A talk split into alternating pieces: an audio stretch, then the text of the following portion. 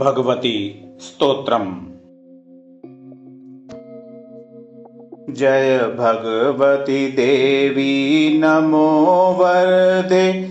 जय पाप विनाशिनि बहुफल दे। जय शुम्भ निशुम्भ कपाल धरे। प्रणमामि तु देवी नरार्ति हरे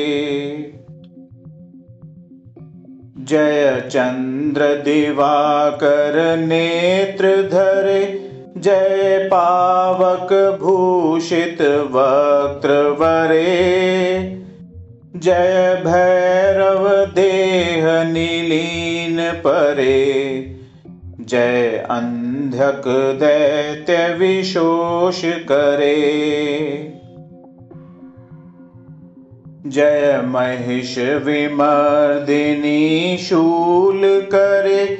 जय लोक समस्तक पाप हरे।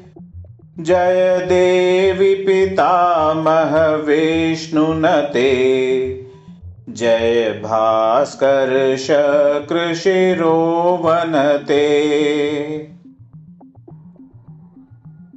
जय षण्मुख सायुध ईशनुते जय सागर गामिनी शम्भुनुते जय दुख दरिद्र विनाश करे जय पुत्र कलत्र विवृद्धि करे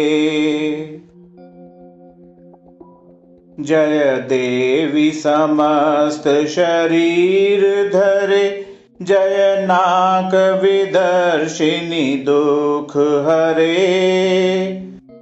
जय व्याधि विनाशिनि मोक्ष करे जय वाञ्छित दायिनि सिद्धिवरे